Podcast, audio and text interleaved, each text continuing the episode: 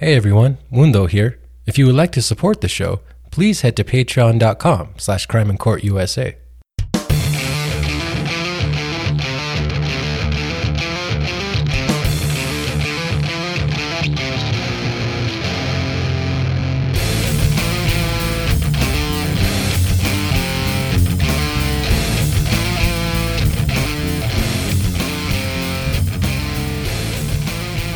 Yo, what's up, everyone, and welcome to episode 41 of Crime and Court USA. I'm recording this on April 13th, 2022. I'm your host, Mundo Carrillo. I hope you guys are doing well. I've been doing okay. It's wind seasoned out in New Mexico. You know, springtime, we just get these crazy, crazy wind gusts. I have bad allergies, so all these pollens and stuff are flying around, getting in my nose, making us all very, I don't know, we're not sick, right? When you have allergies, we're just we're very miserable out here right now. You know what I mean? yeah, but the wind is also not helping these fires that have popped up in New Mexico. It is unfortunately wildfire season as well. That early spring or that yeah, that early spring kind of early summer kind of uh, time of year. It's when we get all our for- forest fires, and there's one burning down. There are a few burning here now, but there's one burning by Ruidoso, New Mexico, that's already taken out people's houses forced evacuations. Yeah, thoughts thoughts go out to you guys. Wherever you guys are, I hope you guys are safe. All right, let's get into some news. First off, this comes from the New York Times. Police in New York have arrested a man they suspect of opening fire on a Brooklyn subway Tuesday morning, hitting 10 people in total. 62 year old Frank R. James allegedly put on a gas mask and threw two smoke grenades on the floor of the train before firing 33 shots around 8:30 a.m. on Tuesday 10 people were hit by bullets and 5 were placed in critical condition but are expected to survive their injuries. A total of 23 people were injured, including some who suffered from smoke inhalation and suffered panic attacks, stuff like that. James was captured in the East Village on Wednesday after getting after police got a tip that he was at a McDonald's in the area. He is charged with committing a terrorist act on a mass transit system and faces life in prison. He previously had nine arrests in New York and three in New Jersey, mostly for misdemeanors though. And he had also posted several videos on YouTube where he would go on these long, vitriolic, and hate filled rants. I didn't watch any of them myself, but that's what the New York Times was saying that it was just uh, full of bigotry, full of hatred, that kind of stuff. You know, I say that kind of stuff a lot. I got to work on that. But, um, you know, the normally people who commit these things, they usually always have whether that's online posts or videos where they just go out on these long, hateful rants. This seems pretty par for the course here, allegedly.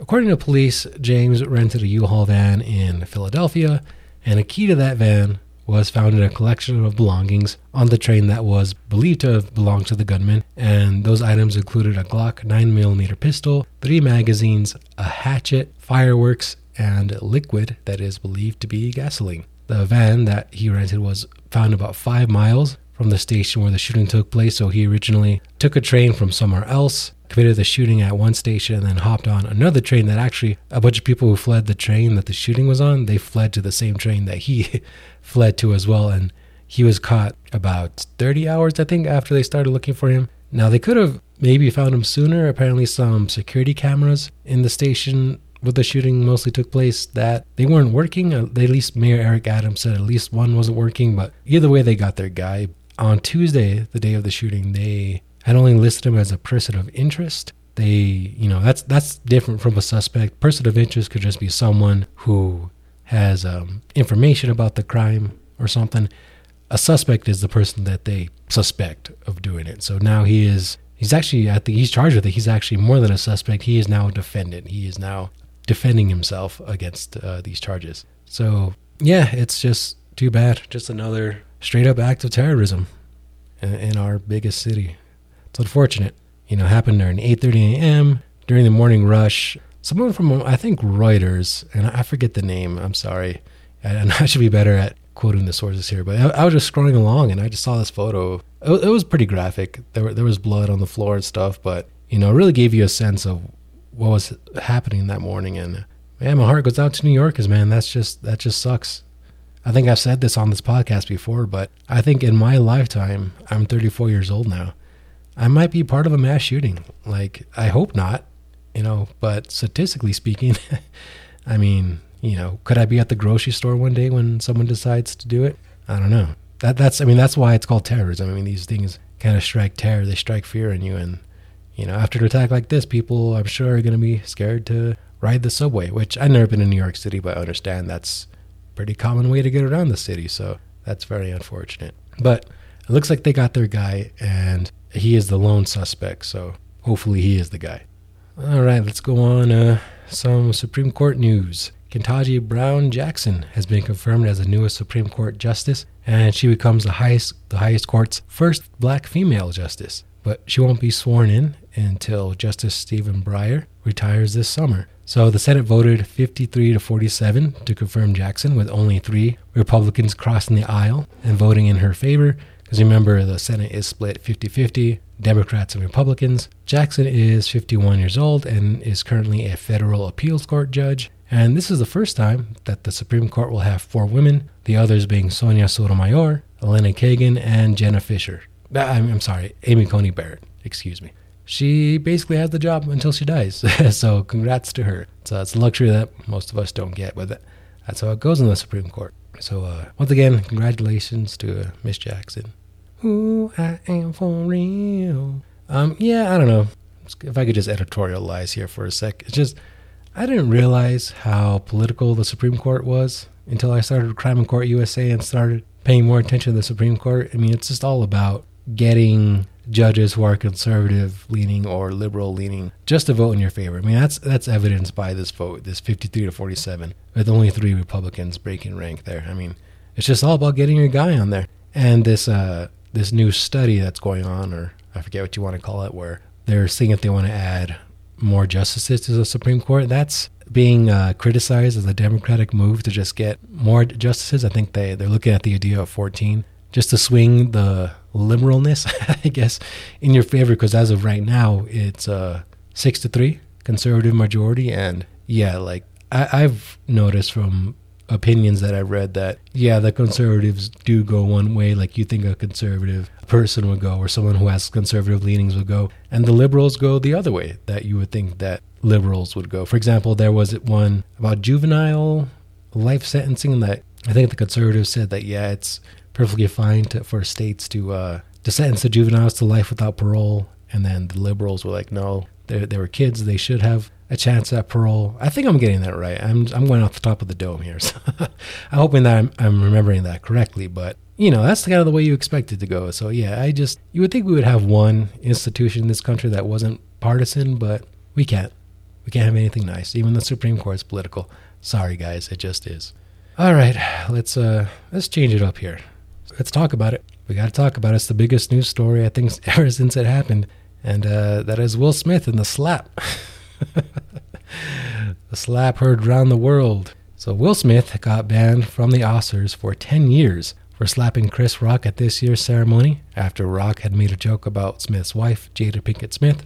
Now, Smith had previously resigned from the Academy of Motion Picture Arts and Sciences and apologized publicly to Chris Rock, but the Academy had already announced that it was investigating the incident and was considering possible disciplinary action. So he kind of maybe got ahead of that by just resigning, but the Academy still wanted to hold him accountable, so it banned him from all organization events for 10 years to include the Oscars. So it's not just the Oscars, it's everything that the Academy puts on. Big Willie Style himself issued a statement and said he respects and accepts the Academy's decision. So apparently, the people who make decisions at the Academy are called governors, and according to the LA Times, some of those governors had suggested that Smith be required to undergo anger management therapy, but that didn't gain much traction. It's like he's a grown man, he could take care of that himself. Smith, of course, uh, if we could recap the incident, he walked onto the stage after Rock had said he was looking forward to seeing Smith's wife in G.I. Jane 2. G.I. or sorry, Jada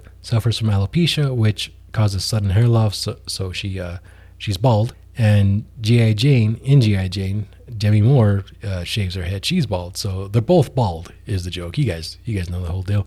So Smith then gets up, walks the stage, and slaps Rock, slaps Chris Rock, uh, turns around, just walks back to his seat. And then while he's there, he's shouting at him, you know, keep my wife's name out your fucking mouth. He's not mic'd up, but he's yelling it so loud you could hear it through Chris Rock's mic, I guess, whoever's mic's hot, you know. And this was censored in America, but of course, clips from overseas, I think the Japanese and the Australian broadcasts weren't censored, so they were making their way onto Twitter, and you know, you could see it in all its glory there. Of course, after this whole thing broke out, Smith later accepted the award for Best Actor for his role in King Richard and talked about being a protector and I don't know stuff like that. It was a it was it was a bit unhinged.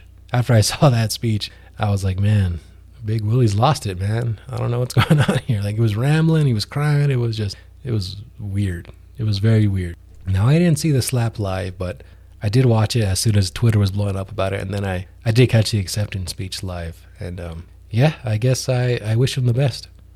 You know, I I am a Will Smith fan. Fresh Prince of Bel Air is one of my favorite shows of all time, a classic. So I do hope uh, that he gets it gets it together, man. You know, he's obviously. I mean, don't, I don't want to rehash the whole Jada cheating on him thing and telling him to his face like, in like such a public way on her podcast or show, whatever she does. I mean, apparently, from what I heard, that's like the first time he ever heard about it. So she did him dirty there, man. If you ask me, but whatever. You know, if he wants to separate from her, he can, I guess. Yeah, you know, how many times did he make fun of Uncle Phil? on Fresh Prince, you know, for his weight, straight body shaming him. Rest in peace of James Avery. He was my uncle too. All right, some sad news to report here. Pittsburgh Steelers quarterback Dwayne Haskins died after getting hit by a dump truck early Saturday morning in South Florida, and the 24 year old was declared dead at the scene. A witness told NBC6 South Florida that he saw a man in the middle of the right lane of Interstate 595 near the Fort Lauderdale airport, possibly raising his arms in the air. Other drivers started veering into the left lane to avoid the pedestrian, and this witness said that it was disturbing to see a man in the middle of the road because he knew that he was going to get hit. The crash is still being investigated, but so far no charges have been filed and Haskins was in South Florida working out with other NFL players. It seemed like he was going to battle with Mitch Trubisky for the starting spot in Pittsburgh due to the retirement of longtime quarterback Ben Roethlisberger. Yeah, sad news there, man. Sad news. Only 24 years old. Seems like he had a a career ahead of him. You know, he was a starter of the Redskins, but I guess it didn't quite work out in Washington. So he was gonna have a new start in Pittsburgh, you know, and man, it was just cut short. Very unfortunate. And more sad news, guys. We got more sad news. Gilbert Gottfried has passed away at the age of 67. He had myotic, dys, myotic, myotonic dystrophy, excuse me, which apparently affected his heart. His family called it a long time illness. Super sad, man. Aladdin was my favorite movie when I was a kid. Still like one of like my all-time like favorite Disney animated movies. And yeah, he was hilarious as Iago. You just can't you can't mistake that voice, man. Once you hear that voice, you know exactly who it is. Comedy lost a legend right there. And that is about all for this week, guys. I appreciate you listening. Remember to share the podcast with your friends, share it with your enemies, make amends, come together over this show. Leave a rating on podcast services. That, that really helps out. I think that'll help me get to the top of the charts for news and stuff like that. So that would really help. I would appreciate that. Check out the Patreon page, patreon.com slash crime and court USA. I actually do have episodes of Crime and Court Extra in the works, so you can get those for just a dollar a month. And of course, I'll announce when those are live. So until next time, guys, my name is Mundo, and I'm out. Peace.